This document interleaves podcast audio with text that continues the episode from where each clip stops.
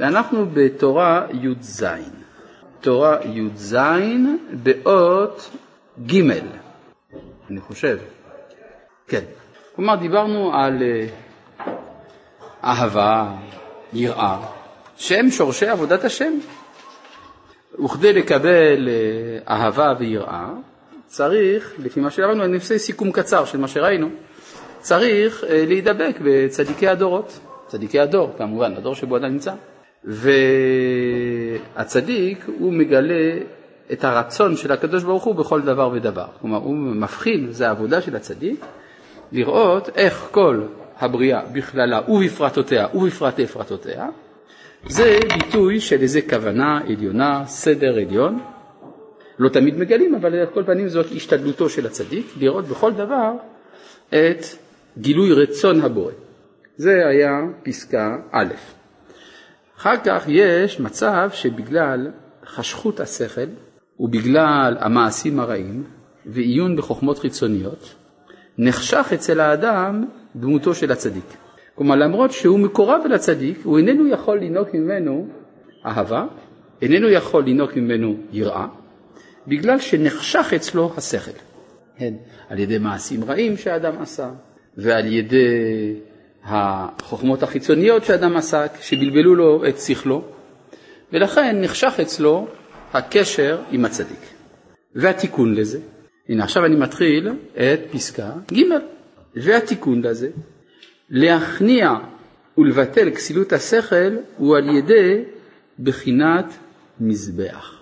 כי עיקר יניקת הכסילות, דהיינו הקליפות, הוא רק מבחינת מזבח. היינו בחינת אכילה, כי שולחנו של אדם מכפר כמזבח, ומשם העיקר יניקתם. כן, יש, אה, כתוב למשל, אם אדם רואה תלמיד חכם שמרבה באכילה, זה סימן לא טוב לאותו תלמיד חכם. וכדומה, מה שאדם אוכל, הנאות העולם הזה, אבל במיוחד תאוות האכילה, יותר מכל התאוות, היא משקעת את האדם בשעבוד העולם הזה. ולכן כל זמן שאדם לא תיקן את תאוות האכילה, הוא עדיין בהמה, כן? הוא משועבד לנטייה הבהמית. כי עיקר יניקת הכסילות, דהיינו הקליפות, הוא רק מבחינת מזבח, היינו בבחינת אכילה. כי שולחנו של אדם מכפר כמזבח. מה פירוש הדבר ששולחנו של אדם מכפר כמזבח? הכוונה שזה בעצם מבואר יפה בספר מסיעת ישרים, שאם האדם הוא קדוש וכל כוונתו בחייו זה הדבקות בבורא. מה כאן? כל כך מצחיק, לא הבנתי. אם אה, אה, כל כוונת האדם בעולמו זה דעת אלוהים, ממילא כל המתחבר אל אותו האדם מקבל ערך. האכילה, השתייה, וכל תשמישי העולם הזה מקבלים ערך אצל אותו צדיק. זאת אומרת שהקיבה של אותו אדם, אפשר לומר, מערכת העיכול שלו, הופכת להיות מזבח כפרה על כל השפלות שיש בעולם. לכן שולחנו של אדם מכפר עליו. אבל אם האדם לא משתמש בבחינת מזבח, יוצא ששולחנו מפיל אותו במקום להיות מזבח. ומשם עיקר ינקתם, ועל כן אפילו אחר אכילת איש הכשר, אדם טוב, צדיק, הוא אכל. סך הכל מה הוא עשה? הוא, הוא אכל כשר אפילו, אותו אדם כשר. בהכרח שיהיה לו בלבול הדעת קצת אחר האכילה. וזה מחמת שיניקת הכסילות הוא משם. כן, הרי אחרי האכילה צריך קצת לנוח, לא? אוף, כן, האכילה זה משקיע את האדם, לא רק מבחינה, מבחינה פיזיולוגית, כי הבחינה הפיזיולוגית הזאת היא גם מחוברת למשהו אחר, היא מלמדת את האדם שהוא נזקק לטבע. הוא לא מושל בטבע, תודה רבה, הטבע מושל בו. אך צריך, אז ברגע שאדם נמשך אחרי האכילה, אז הוא נמשך אחרי הבלבול של הדעות, של החוכמות החיצוניות, וממילא של המעשים הרעים, ואז ממילא הוא לא יכול לנהוג לא אהבת השם ולא יראת השם מן הצדיק. אך צריך שלא ליתן חיות לקליפות, כי אם כדי חיונו, הכוונה חיותו, בצמצום ולא יותר. ואז כשהמזבח כתיקונו, היינו שהאכילה בכשרות כראוי, אזי נכנעים הקליפות, היינו הכסילות, כי אינו נותן להם כוח וחיות, כי אם כדי חיונו וצמצום, שזה מוכרח ליתן להם כידוע. מה זה שזה מוכרח לתת להם כידוע? שמוכרחים לתת מקום גם לתאווה. כלומר, אדם שאיננו נותן שום מקום לתאווה, אז הקליפות מתנקמים בו גם כן. כן, זה ההסבר, אחד ההסברים האפשריים למה שקרה לאחד מגדולי הצדיקים שבכל הדורות, הלא הוא איוב. כן? איוב היה צדיק, איש תם וישר, ירא אלוהים ושר מרע, אדם סופר צדיק, וכל הצרות שבא, שבעולם באו עליו. כן? הוא התגרה בשטן. מה רצה ממנו השטן? אז אה, אחד הפירושים הוא שאיוב היה מקריב כל שבוע, מה הוא היה מקריב? מה? עולות, נכון? מה הוא לא היה מקריב? שלמים. בעולה כל הבהמה קרבה על גבי המזבח. הוא לא השאיר שום דבר בשביל עצמו. מה שאין כן אם הוא מקריב שלמים, אז הוא היה מקריב את הבהמה, ומשהו נשאר בשבילו. כן, הרי בעצם עיקרה של בהמה בשבילו. יוצא שכאשר אדם רוצה להקריב קורבן בשלמות, כדאי שיביא גם עולה וגם שלמים. העולה שמראה על טהרת הכוונה שלו, שהוא לא מתכוון לטובת עצמו, שהרי כל הבהמה כולה עולה באש, ויחד עם זה שהוא מסוגל גם לקדש, לתת אפילו מקום לתאווה על ידי השלמים. אז אם לא נותנים שום מקום לתאווה, זה מתנקם. לכן הוא אומר, כאן צריך כדי חיונו בצמצום, שזה מוכרח לתת להם כידוע. אז הכידוע זה זה. אבל אינו נותן להם שום כוח וחיות יותר מכדי חיותם. ועל כן, על ידי אכילה בכשרות, נכנע הכסילות ונתרומם השכל. כמו שמצינו בגמרא, בבעיה דבעה רבה מרב נחמן וכולי, לצפרא אמר לי, והי דלה אמרי לך באורתא דלה אכלי ביסרא דתורא. נמצא שעל ידי שלא אכל, לא הייתה דעתו צלולה. כלומר, רב נחמן ענה לשאלה של רבא רק למחרת. בערב הוא לא ידע מה לענות לו, למחרת ענה לו. מה קרה? בינתיים אכלתי. מה אכלת? ביסרא דתורא, אכלתי בשר של שור, איזה סטייק כמו שצריך, עכשיו דעתי צלולה, אני יכול לתת לך דברי תורה כנתינתה מסיני. כן? אז רואים פה שהאכילה בצמצום, אין הכוונה ביטול הערך של האכילה, אלא למצוא את המקום הנכון של תאוות האכילה. כי על ידי האכילה נכנע הכסילות, כלומר לא על ידי היעדר האכילה, כלומר זה ודאי, זה מובן, שצריך להאדיר את האכילה היתרה שהיא מגשמת את האדם, יחד עם זה צריך לתת קצת, כן, אדם הקדוש על ידי האכילה נכנע הכסילות ונתגדל השכל. יש אה, אחד מאבותינו, דווקא זאת הייתה דרכו בעבודת השם שלו, שאמר לבן, לבנו, ועשה לי מטעמים כאשר אהבתי, בעבור תברכך נפשי. זה מאוד משונה הדבר הזה. הוא לא אמר לו, עשה לי מאכל, אמר לו, עשה לי מטעמים. המטעמים זה דבר טעים. כלומר, האדם נדבק, אה, כלומר, אה, יצחק מביקש מעשו, לא רק שתאכיל אותי כי אני רעב, אלא אני רוצה שזה יהיה טעים. פעם הראשונה בחיים שלי שאני רוצה טעים, לא. ועשה לי מטעמים כאשר אהבתי. כלומר, אתה כבר מכיר את הטעם שלי, אתה יודע בדיוק מה הכמות של התבלינים שאני מעוניין, וזה בעבור תברכך נפשי. כלומר, אכילתו של יצחק היא אכילה של אדם קדוש, ולכן הוא גם מקדש את זה שזה טעים. מה? מי אמרתי? אמרתי עשיו? יצחק, יצחק אבינו, כן, יצחק אבינו, ודאי, מה, יצחק אבינו, כן. יצחק אבינו, אכילתו היא אכילה בקדושה, ולכן הוא גם מקדש לא רק את האכילה, אלא גם את, זה שזה טעים, גם את זה הוא מקדש, כן.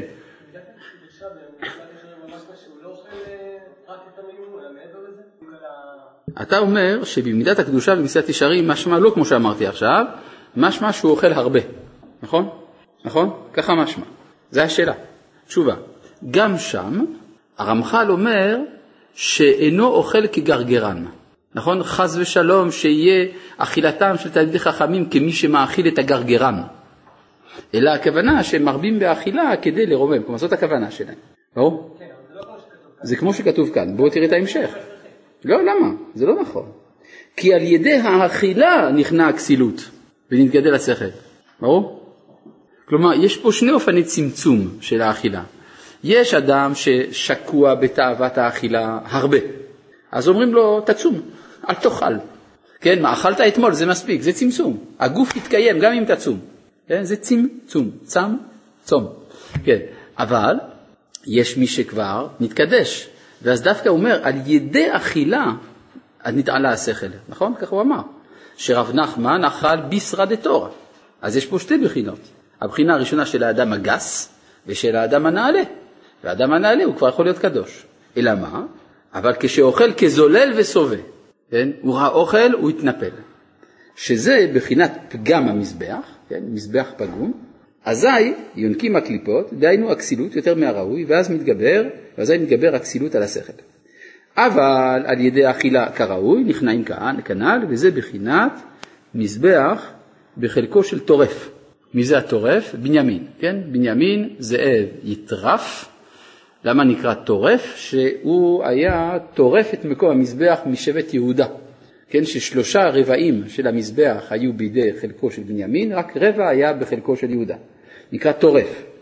וזה בחינת טרף נתן לי רעיו, בחינת אכילה בכשרות. כן, יש פסוק, חייתך ישבו בה. מה זה חייתך? זה תלמידי חכמים, כך אומרת הגמרא, שהם אוכלים כמו חיה. מה זה אוכלים כמו חיה? זה שתי, שני פירושים ברש"י. פירוש אחד, שתלמיד חכם אוכל מהר. למה הוא רוצה לחזור ללימוד? אז אה, הבאתם אוכל, יאללה, בסדר, תוך שתי דקות, גומר, חוזר ללמוד ולקיים מצוות וכדומה. פירוש אחר, אומר רש"י, שהם אוכלים לאט. כי אכילתם של תלמידי חכמים כאכילתם של מלכים, כן? כי הוא תלמיד חכם, אז הוא אדרבה, שולחנו יש לזה ערך. אז כנראה שרש"י מדבר על שני סוגי תלמידי חכמים. שני סוגי חיות גם. כן, כי יש חיה שטורפת ואוכלת מיד, ויש חיה כמו אריה, שהוא נותן לבשר להתקלקל קצת. כן, הוא אוהב בבשר קצת מקולקל, ואז הוא אוכל את זה. זה דרך הבישול שלהם. כן. בחינת אכילה בכשרות, שעל ידי זה מכניעין וטורפין אותן, היינו את הקליפות הכסילות, אבל על ידי פגם המזבח, היינו פגם האכילה, על ידי זה נותן כוח להכסילות, ונעשה מטורף טירוף הדעת, או טורף או טירוף, או שאתה אוכל או שאתה נאכל, שמתגבר על ידי זה כנ"ל. כן.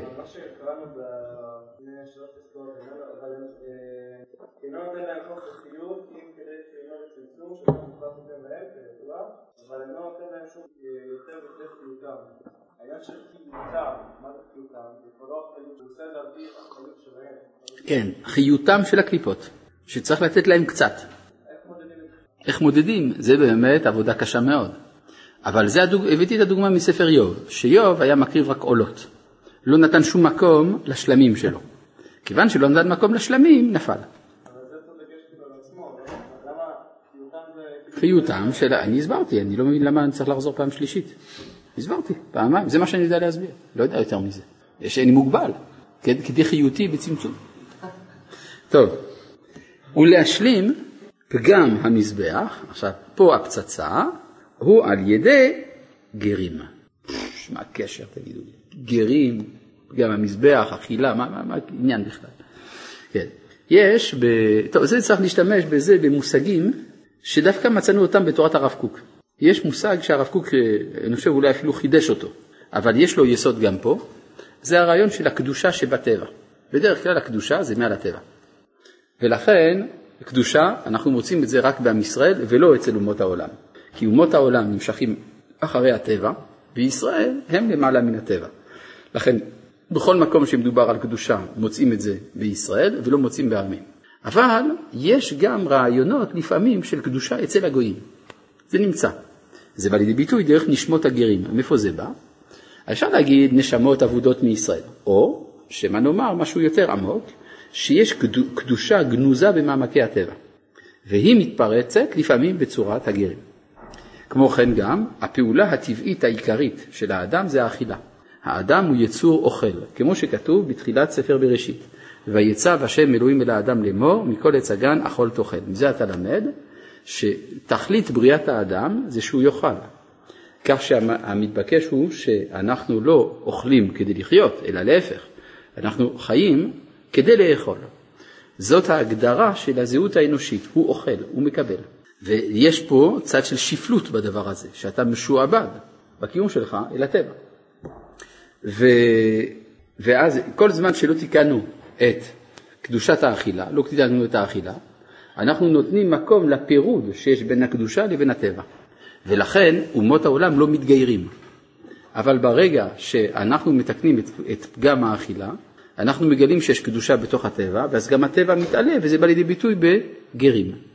ואז ממילא גם יכול להיות תהליך באיזון חוזר, שעל ידי גרים יש תיקון בפגם האכילה. כן, בבקשה. אבל אתה אומר, רק רגע, אין אידיאל שכל העולם, שכל האומות יתגיירו. תשובה, אה, בינתיים, נכון, הלאה, מה הבעיה?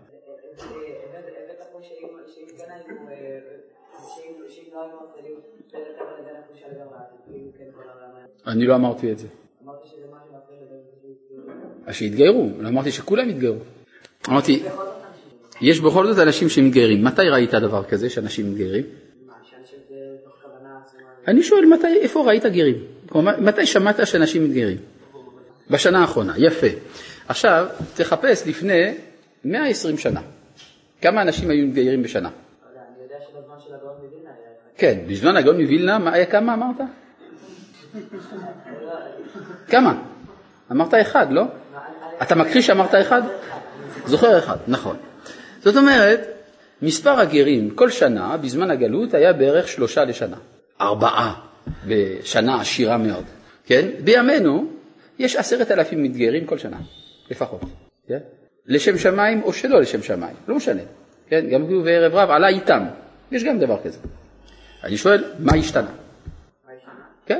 מה נשתנה שלפני 200 שנה אתה היית צריך לגרד מתחת לשטיח, מתחת לבלטות למצוא גר אחד, והיום... אבל מדוע זה קרה עכשיו? היהדות פורחת, תשאל את זה, את הישראלי המצוי, אם הוא חושב את זה. אבל זה לא משנה. הקדוש ברוך הוא תיקן את פגם האכילה. אני רוצה להסביר. מה שקורה, אני משמש פה במושגים של רב נחמן. הקדוש ברוך הוא תיקן את פגם האכילה. איך הוא עשה את זה? הקים את מדינת ישראל. כלומר, מדינת ישראל זה המקום שבו אפשר לאכול בקדושה. אנחנו אומרים את זה בברכת המזון, לא? כן, על הארץ ועל המזון, ואחר כך ובני ירושלים עיר הקודש. זאת אומרת שאנחנו הולכים ומרוממים את קדושת האכילה, קדושת ענייני החול. לא גמרנו. כל זמן שאין לנו בית המקדש, אנחנו עוד לא יודעים מה זה אכילה בקדושה טהורה. כן, כלומר, יש לנו ניצוצות של, התעל, של התעלות של הקודש, של, של התיבה אל הקודש, אבל עוד לא זכינו ל, אה, למאכל האמיתי. הרי בשביל מה בונים את בית המקדש, תגיד? איך? איך מתקרבים לקדוש ברוך הוא במקדש? על ידי, אוכל, על ידי אכילה, כן? כלומר, ההשתוקקות היא בעצם להגיע לארץ ישראל, להקים בה מדינה, לבנות את בית המקדש ולאכול. לאכול את הקורבנות. זאת אומרת, יש פה עילוי של הטבע. כן? זה, זה מערך אדיר. ממלכות עולות ונופלות רק בשביל זה. בשביל בסוף שתהיה סעודה אחת של אנשים שלמים במקום מושלם, סעודה שלמה. בסדר? ואז, לא, אבל ביתי בית תפילה יקרא לכל העמים, זה הולך ביחד. כלומר, כשנמשכים אחרי הטבע, כלומר אומות העולם, מרגישים שיש מקום שבו הטבע מתקדש, אז הם מרגישים שייכות לעם ישראל. ולכן יש מהם שמתגיירים. כן, כמו הפסוק עמים הר יקראו, כן, מה שאומר רש"י בפרשת וזאת הברכה. עמים הר יקראו, שם יזבחו זבחי צדק. שבאים אומות העולם, סוחרים, מגיעים לנחלת זבולון. עכו, אני יודע, קריות, חיפה, באים שם. אומרים, אם כבר באנו, בואו נטייל לעיר הבירה שלהם. מגיעים לירושלים ורואים שכל ישראל לובשים בגד אחד ואוכלים את אותו מאכל, ואומרים, אין אומה כאומה זו ומתגיירים. כן? עמים הר יקראו, שם יזבחו זבחי צדק. אז כנראה שיש קשר בין הנתיב הזה של להראות שיש אפשרות של קדושת האכילה לבין הרצון להתגייר. כי כל זמן שאין קדושת אכילה בעולם, אצל אומות העולם הקדושה מזוהה עם הרוחניות בלבד. יש רוחניות. ולכן אתה מוצא הרבה פעמים אצל הגויים שהם מתעסקים ברוחניות. זה מאוד מעניין אותם הרוחניות. לא מעניין אותם חיי העולם הזה, כי הם לא רואים בזה קדושה. אבל כשפתאום אצל היהודים זה מתעורר, מתקן פגם המזבח, אז גם הם רוצים. מובן? לכן זה קרה במקדשים הקודמים. למשל, אה, בימי בית שני, כותב יוספוס פלביוס, שאלפים מאומות העולם היו עולים למקדש בחג הסוכות, כן? כמו שהנביא זכריה אמר שיקרה. או כמו שהיה בימי שלמה, שמלכת שבא ומכל העולם באו. זאת אומרת, ברגע שהקדושה מצויה בעולם, יש קדושת האכילה, אז מילא באים ומתגיירים. אני אגיד אפילו יותר מזה. יוס, אה, לא, פלביוס, אה, פילון האלכסנדרוני כותב שהראיה שיום השבת זה דבר טוב, שאין לך אומה ולשון בכל האימפריה הרומית שאין בה שומרי שבת. כלומר זה מראה לך את ההשפעה של היהדות בתקופה ההיא. וזה מה שאפשר אחר כך, לצערנו, את התפשטות הנצרות. כן? כי היו הרבה אנשים שנמשכו אחרי תורת ישראל, אבל פחדו מברית המילה. ברית המילה הייתה מחסום מאוד קשה, ולכן הם לא רצו. כן? ולכן כשבאה הנצרות ומכרה להם יהדות בזול, הם קיבלו. ובכן, בואו נמשיך. ולהשלים, עכשיו זה מתחיל להיות יותר מובן, כן? ולהשלים פגם המזבח הוא על ידי הגרים.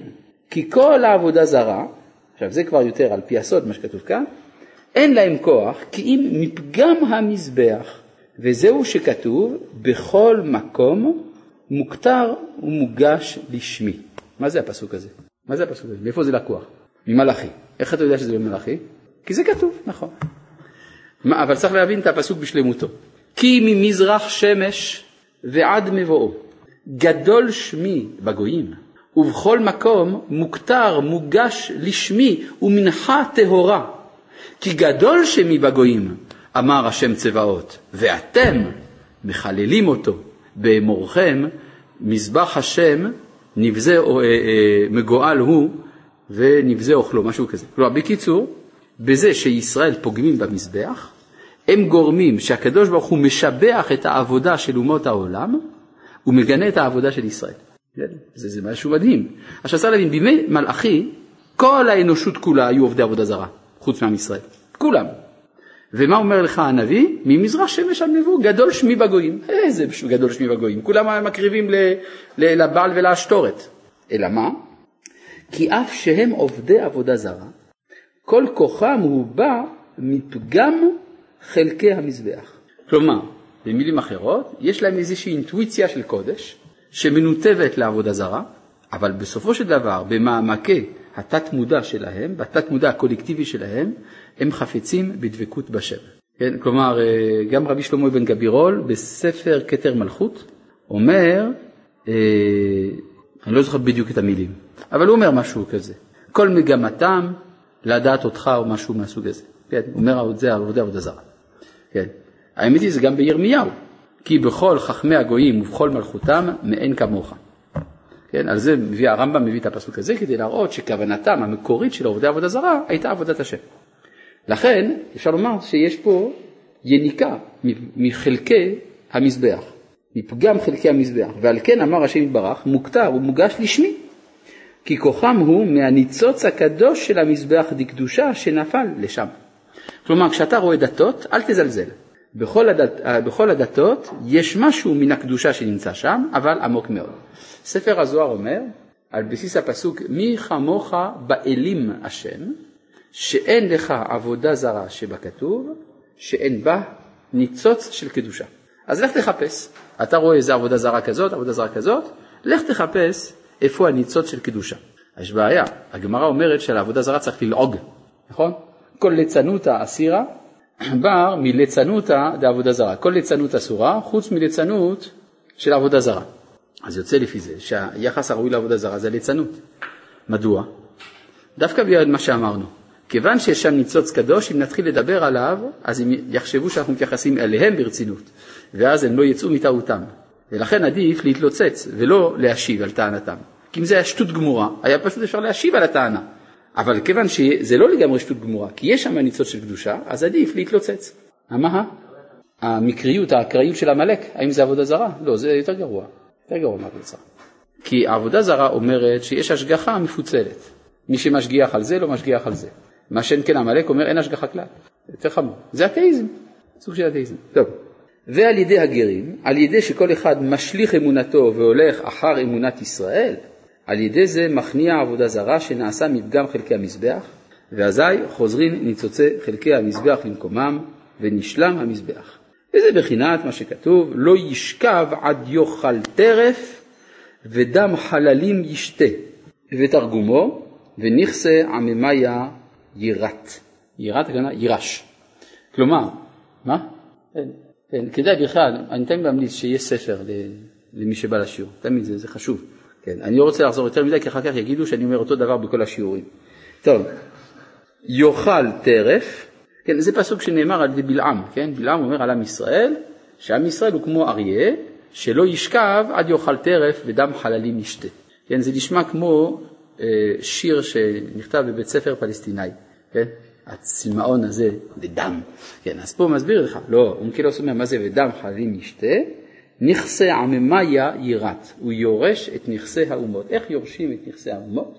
צריך לקבל השפעה מן האומות. איך מקבלים השפעה מן האומות? בין היתר על ידי נשמות הגרים שמצטרפות לישראל. יאכל טרף זה בחינת שלמות המזבח, בחינת מזבח בחלקו של טורף כנ"ל, וזה נעשה על ידי ונכסי עממיה יירת, היינו על ידי הגרים, כמו שאמרו, לעניין ירושת הגר, כל הקודם בנכסי הגר זכה. כן? כלומר שנכסי הגר, הרי למשל אם אדם מת בלי יורשים, מה עושים? אין דבר כזה אדם שאין לו יורשים, האדם מישראל אין לו יורשים?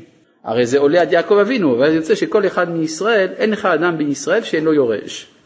אבל מדובר בנכסי הגר, שהגר אין לו יורש, הוא מת בלי יורשים, אז כל הזוכה, כל הקודם בנכסיו, זכה. זאת אומרת שיש צד בנכסי הגר שהוא ההפקר לכל, זה, זה, זה, זה כאילו זה, זה חלקו של כלל ישראל. עכשיו עד כאן זה דברים פשוטים, כן?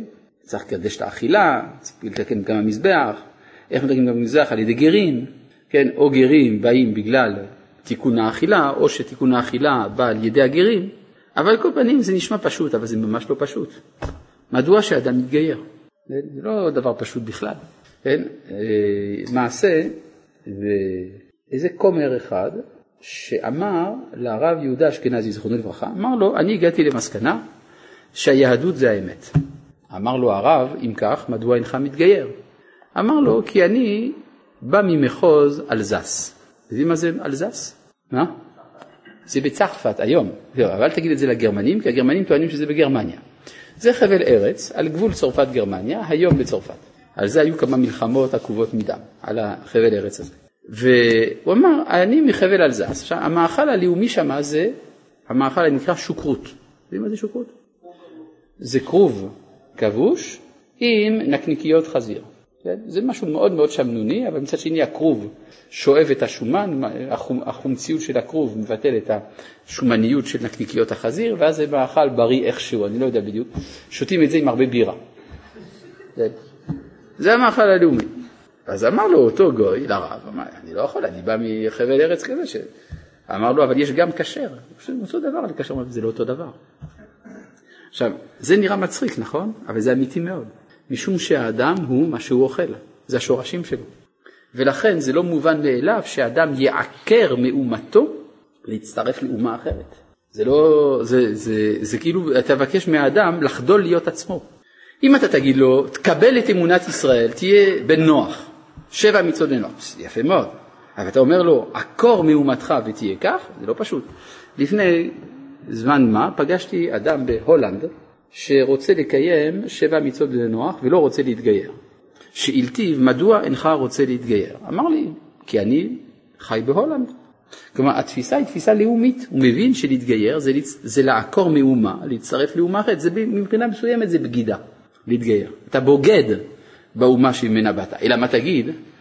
אני מצטרף אל מגמה יותר חיובית. האומה הישראלית נושאת בקרבה אידיאלים כל כך גדולים שזה שווה לבגוד באומתי ולהצטרף אל האומה הזאת. אבל בכל זאת יש טעם של בגידה. לכן האפשרות להיות רק גר, אה, גר תושב או בן נוח זה יותר רציני.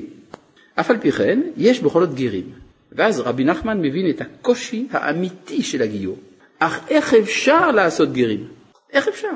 והלא הם רחוקים מאוד מקדושת ישראל, ומאין בא זאת שיבוא להם על הדעת שיתגיירו. יהודי, עוד איכשהו אני מבין, הוא גדל בתוך בית המדרש, הוא משלנו, אבל הם, מה מושך אותם?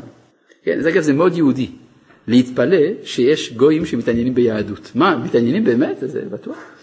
כן? להבדיל, לפני כ-35 שנה הייתה אה, תנועת תשובה בעם ישראל.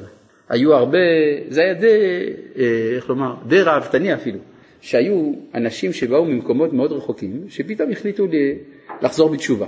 אז היו אומרים על דרך הלצה, שמאז שראו שיש כל כך הרבה בעלי תשובה בישראל, אז במאה שערים התחילו לחשוב שאולי זה נכון שיש אלוהים.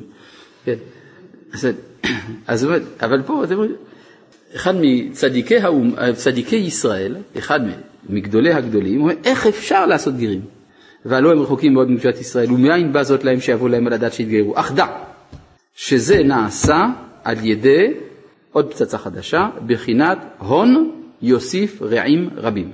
היינו, על ידי צדקה שנותן לתלמידי חכמים, שהוא כלול מכמה נפשות ישראל, זאת אומרת, על ידי שנעשית צדקה. מאוד מעניין הנקודה הזאת. הצדקה מושכת את אומות העולם. מדוע? כי הצדקה זה הפך הטבע. אני בצדקה עושה מעשה של החסד. הטבע איננו בעל חסד, בטבע יש תחרות. ועכשיו נותנים צדקה לתלמיד חכם למשל. במיוחד לתלמיד חכם, כי תלמיד חכם הוא כלול מכמה נפשות ישראל.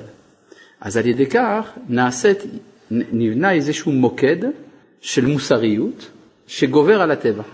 ודווקא זה מדבר אל הנפש של בני, של, של בני אומות העולם. כן, כתוב צדקה תרומם גוי וחסד לאומים חטאת. אז הגמרא במסכת בבא בתרא אומרת כך, צדקה תרומם גוי אלו ישראל, שנקראים גוי אחד בארץ. מי כעמך ישראל? גוי אחד. וחסד לאומים חטאת. החסד שהלאומים עושים זה חטא להם. למה זה חטא? כי אינם עושים אלא כדי להתייהר, או כדי שתימשך מלכותם, או כדי להתגבר על ישראל. וכו'. כלומר, הכוונות הן לא חיוביות. אומר התלמוד, רגע, מה הבעיה? למה שחסד של גוי לא יהיה טוב? נכון שהוא עושה את זה מתוך אינטרס. אז מה, אסור לעשות צדקה מתוך אינטרס? אלא הגמרא הרי מקשה שהרי כתוב, בברייתא מפורשת, האומר סלע זו לצדקה, על מנת שיחיה בני, הרי זה צדיק גמור. אז למה שגוי לא יעשה אותו הדבר? אדם נותן צדקה כדי שהבן שלו יחיה, אז למה שהגוי לא ייתן צדקה כדי שהבן שלו יחיה? אומרת הגמרא, יש הבדל. כשהיהודי, חס וחלילה, הבן שלו לא חי, הוא שמח שהוא נתן צדקה לפחות. הגוי אומר, בשביל מה נתתי צדקה אם הבן מת? כלומר, זה, אינטר... כלומר, זה לא לשם שמיים באמת. אז מה אתה לומד מזה? שאם הגוי נותן צדקה לא על מנת שיחיה בנו, אלא לשם שמיים, זה טהור. וזה מה שאומר רבי אליעזר המודעי שמה באותה סוגיה, שמה ש... אה, כשצדקה תרומם גוי וחסד, לאומים חטאת. כלומר, כשגויים נותנים, או ישראל נותנים צדקה מתוך חסד גמור, זה נחשב כקורבן חטאת להם. כך אומר רבי אלעזר המודעי. זאת אומרת שיש אפשרות אצל אומות העולם, כשהם מזהים צדקה טהורה, צדקה לא אינטרסנטית, אלא צדקה לשם שמיים, זה מושך אותם, כי זה הצינור שלהם להתחבר אל הקודש. לכן זה מה שהוא אומר כאן, אך דע שזה נעשה על ידי בחינת הון יוסיף רעים רבים. היינו על ידי צדקה שנותן לתלמידי חכמים, תלמיד חכם, שהוא כלול מכמה נפשות ישראל. כי באמת, איך אפשר לגוי לבוא לאמונת ישראל, והלוא הם רחוקים מאוד מישראל, ואיך אפשר לדבר להם שישמעו ויבואו לאמונה הקדושה. אך כמו ש... כשאחד רחוק מאוד מחברו, ואי אפשר לדבר אליו שישמע, צריך לכתוב לו כתב. כן? כלומר, אתה לא מצליח לדבר איתו, אז לפחות תכתוב לו מכתב. כן? כמו שיש אה, זוג שרבים, אז הם רק מחליפים פתקים, לא רוצים לדבר. אז אה, הוא אומר, הוא כותב לה, נא להעיר אותי מחר בחמש. הוא מתעורר בשמונה, מוצא פתק, תקום, השעה חמש.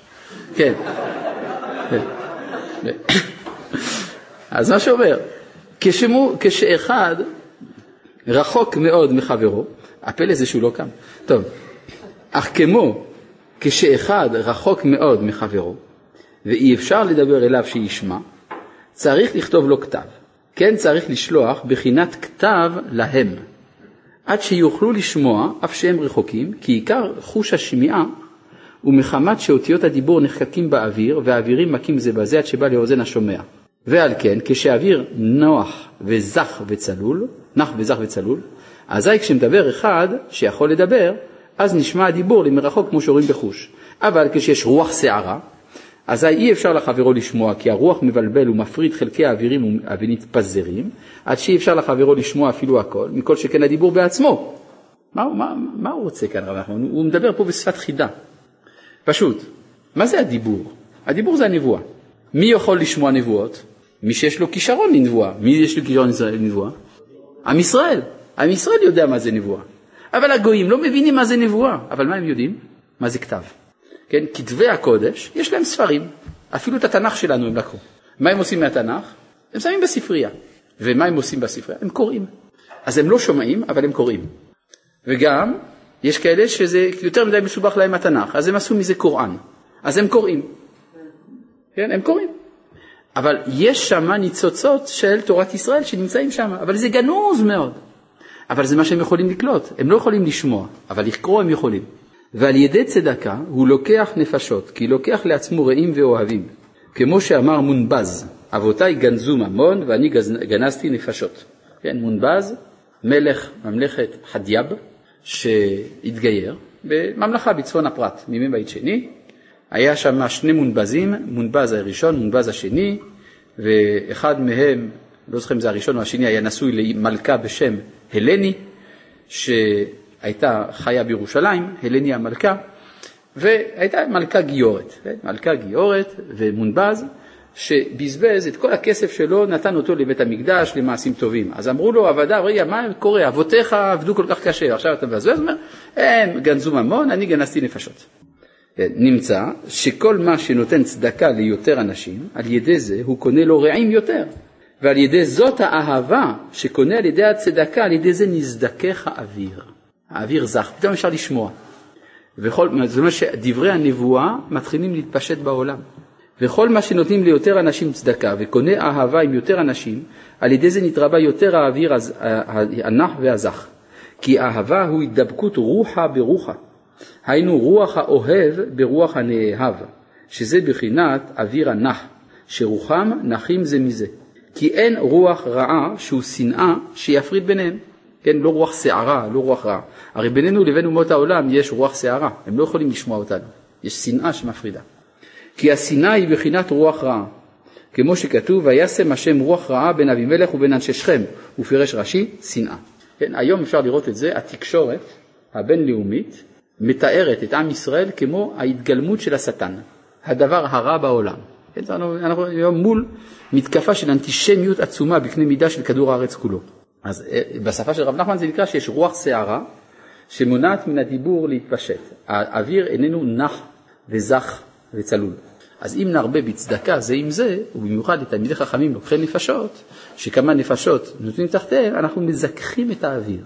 נמצא ששנאה הוא בחינת רוח רעה בלבול האוויר, שעל ידי זה הן יכולים לשמוע הדיבור, להפך אהבה ורעות הוא בחינת אוויר הנח והזך, שעל ידי זה נשמע הדיבור למרחוק, וזה נעשה על ידי צדקה, בחינת הון יוסיף רעים רבים, שעל ידי צדקה הוא לוקח לו רעים ואוהבים, שעל ידי זה נעשה בחינת האוויר הנח והזך כנד, וכל מה שמרבה ליתן צדקה ליותר אנשים מתרבה ביותר בחינת האוויר הנח והזך, כי כשנותן צדקה לאיש אחד נמצא שקונה לו אוהב אחד, ואז נדבק רוחו ברוחו ונעשה שטח קטן של אוויר. הנח והזך. וכשנותן צדקה לשני אנשים נעשה שטח יותר גדול של אוויר, הנח והזך. וכן כל מה שמרבה ליתן ליותר אנשים וקונה לו רעים ואוהבים יותר, בחינת הון יוסיף רעים רבים, נתגדל ונתרבה יותר ויותר השטח של האוויר הנח והזך. ועל כן העיקר ליתן צדקה לצדיקים אמיתיים מול עניים הגונים שכלולים מכמה נפשות ישראל, כי בזה הוא מגדיל מאוד השטח של האוויר הנח והזך כנ"ל, כי בצדקה שנותן להם לבד, הוא קונה לו רעים רבים מאוד, כי הם כלולים מהרבה נפשות, שעל ידי זה מתרבה ביותר בחינת האוויר הנח והזך, כנ"ל, ואזי, כשהאוויר נח וזך, אזי, כשמדבר, כשמד, כשמדבר זה יכול, כשמדבר זה יכול לדבר דיבור הישראלי, דהיינו דיבור הקדוש. אזי זה הדיבור נכתב ונחקק באוויר בבחינת לשוני עת סופר מהיר. כלומר, אני מדבר וזה הופך להיות עת שכותב. נח וזך. צלול, הכוונה צלול. לא יודע, לא יודע למה גם נח גם זך, לא יודע. יש דברים שאני לא יודע. כן. נכון. נכון, נכון. מה שמושך את הגויים זה כשהם רואים שיש צדקה, כי הצדקה יכולה לרומם אותם, ואז הם מתקרבים לישראל. כשהם מתקרבים לישראל... סליחה, אני הבנתי מה שאתה אומר. אני משתדל עכשיו לענות על השאלה.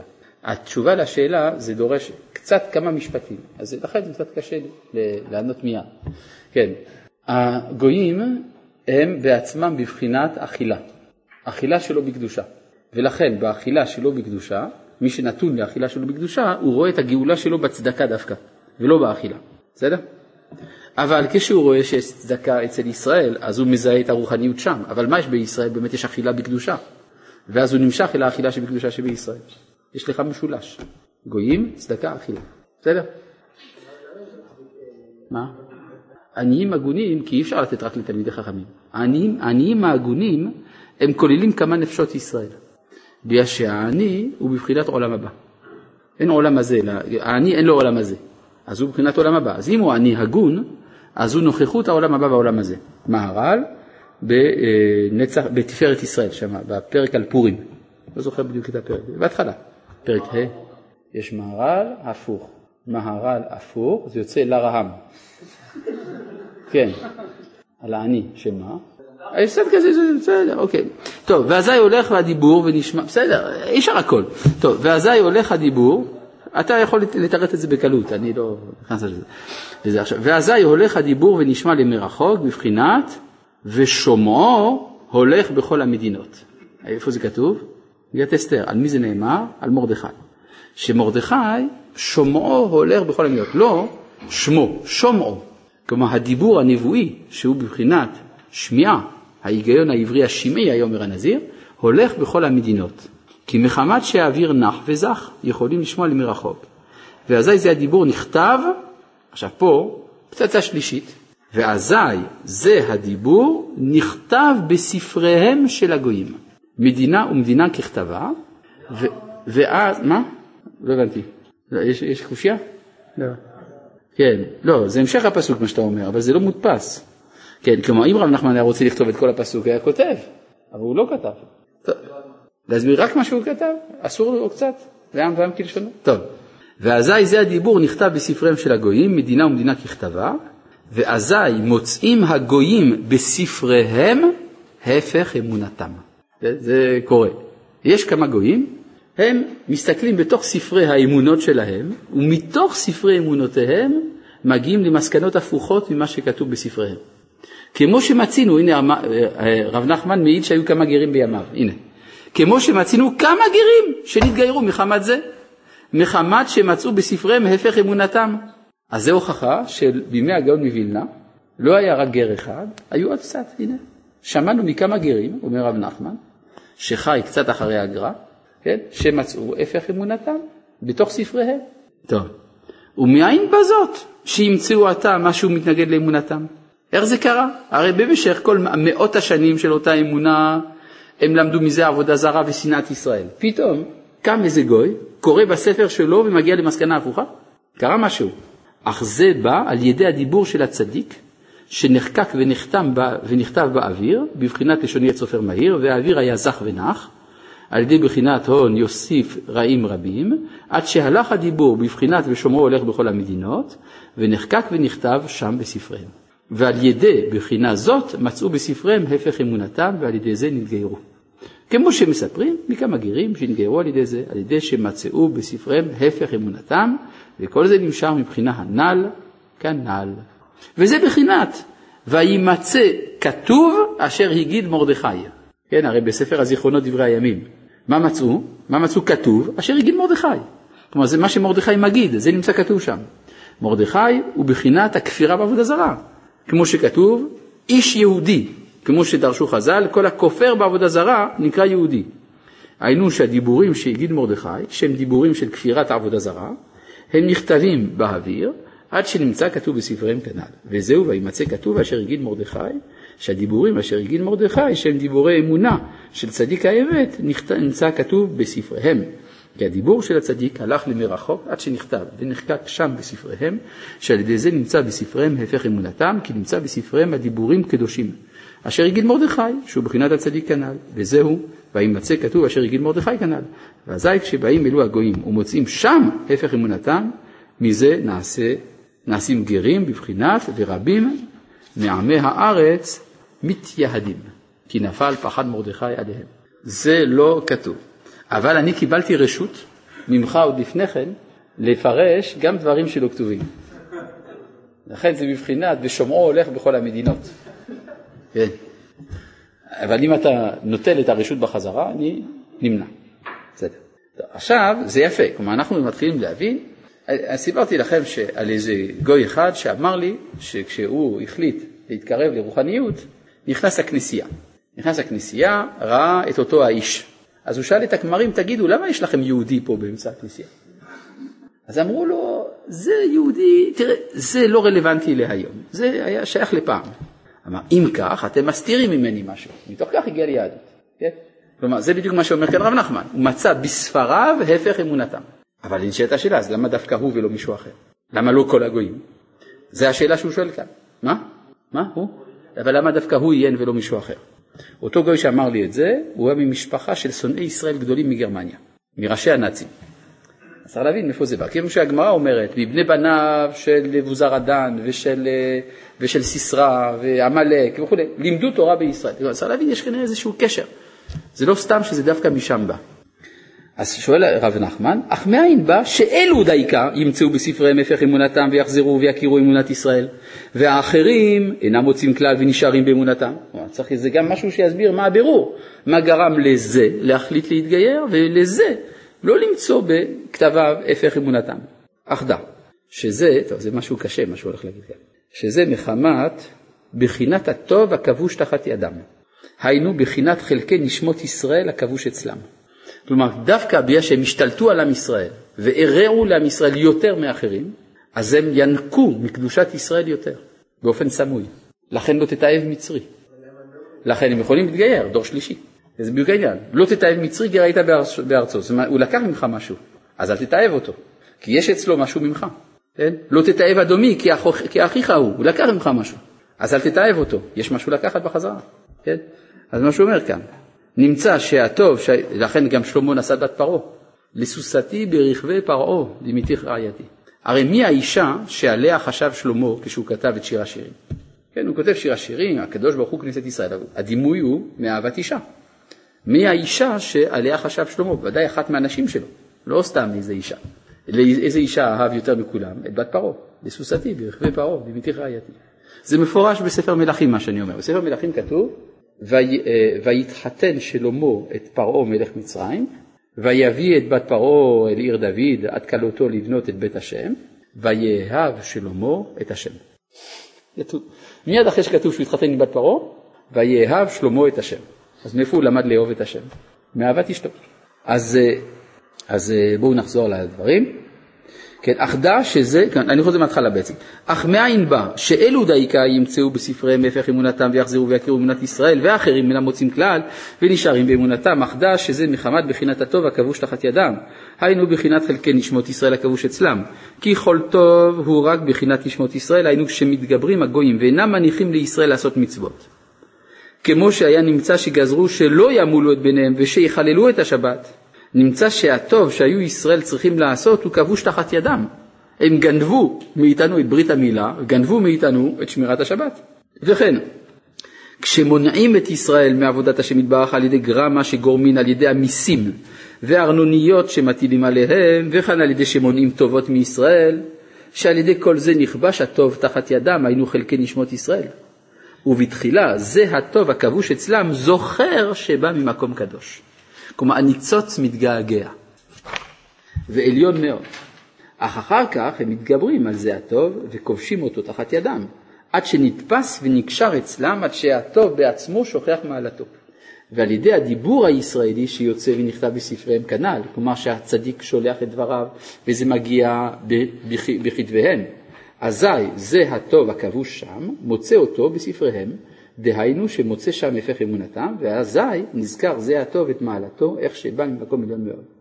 היינו שהוא מחלקי נשמות ישראל, שכל העולמות יבראו בשבילם. והמה היוצרים יושבי נטעים עם המלך במלאכתו היו. כן, המילה היו לא כתובה בדברי הימים, אבל היא נצרכת כאן, כלומר לא כתובה, כתובה בדברי הימים, אבל לא מודפסת פה. כן, כי הקדוש ברוך הוא נמלך, מזה למדו שהקדוש ברוך הוא נמלך עם נשמות ישראל לברוא את העולם. ואזי מתחיל זה הטוב להצטער ולהתגעגע על אשר נפל ממקום גבוה כזה, ועתה היא כבושה בידם, ויבוא חס ושלום לכיליון והפסד, ורוצה להמשיך ולחזור למקומו. יש ב... לרב נחמן סיפור נקרא מעשה בין המלך ובין השפחה שנתחלפו. כן, זה לקוח מסיפור אה, עם אה, אירופאי, שגם יש לו גרסה אצל מרק טוויין, גם כן, על בן מלך ובן שפחה שמתחלפים. אבל זה בכלל לא משנה, רב נחמן מעלה את הניצוץ שגנוז לסיפור הזה, והוא מסביר שבין המלך שחושב שהוא בן שפחה, כשהוא מתהלך בתוך העולם, יש לו געגועים שהוא לא יודע להסביר אותם. הוא מתגעגע אל משהו, אבל הוא לא יודע למה הוא מתגעגע, כי הוא לא יודע שהוא בן מלך. אבל באמת הוא מתגעגע אל בית המלך. אז גם פה יש הדבר הזה. הטוב הכבוש אצל אומות העולם מתגעגע. ומחמת שכבר נקשר ונתפס מאוד הטוב אצלם בקשרי קשרים, על כן כשמתחיל הטוב לחזור אזי מושך ותולש עמו עוד מהרע שלהם, וזהו בחינת הגרים שבאים להתגייר, שהם בחינת הרע שנתלש מהם עם הטוב, על ידי שחזר הטוב למקומו, כי אי אפשר לטוב לחזור למקומו מחמת גודל ההתקשרות שנתקשר ונתהדק שם מאוד, ובהכרח שיתלוש עמו מהרע. וזהו בחינת הגרים, וזה בחינת זה יכתוב ידו לשם. פירש רש"י, אלו בעלי תשובה, היינו בחינת הטוב ששב וחוזר למקומו, וזה נעשה על ידי בחינת כתב, כנ"ל, בחינת וימצא כתוב אשר הגיד מרדכי כנ"ל, ובשם ישראל יכנה, זה המשך הפסוק, אלו, אלו הגרים, כי על ידי ששב וחוזר הטוב, על ידי זה נעשה גרים כנ"ל. וזה בחינת, מה? אה, בעלי תשובה זה, זה הטוב של, מישראל שכבוש אצלם שרוצה לשוב בתשובה. הוא רוצה לשוב בתשובה ואז הוא לוקח את הגר איתו, תולש מהרע משהו. כן? מה זה? לא, לא שהגרים זה הרע, זה נתלשו מן הרע. לא, הוא תולש משהו מהרע, ואז זה מתקן, הרע הזה מתקן, וזה מבחינת אכילה, שהוא מבחינת נתינה בצמצום כדי חיונו בצמצום לבחינת האכילה, לתיקון פגם המזבח, מבחינת שלמים.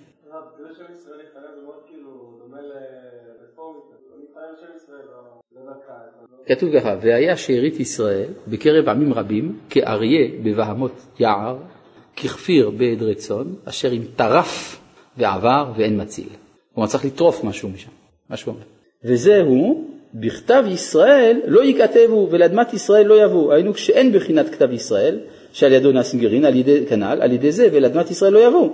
היינו שאין זוכים לשלמות המזבח, שנקרא מזבח אדמה, ששלמותו על ידי גרעין כנ"ל. וזהו, הכל בכתב מיד השם על הישכיל כי שלמות השכל הוא על ידי הכתב כנ"ל כי על ידי כתב הנ"ל בחינת וימצא כתוב אשר הגיד מרדכי כנ"ל על ידי זה נעשים גרים ועל ידי גרים נשלם המזבח ועל ידי שלמות המזבח נשלם השכל כנ"ל.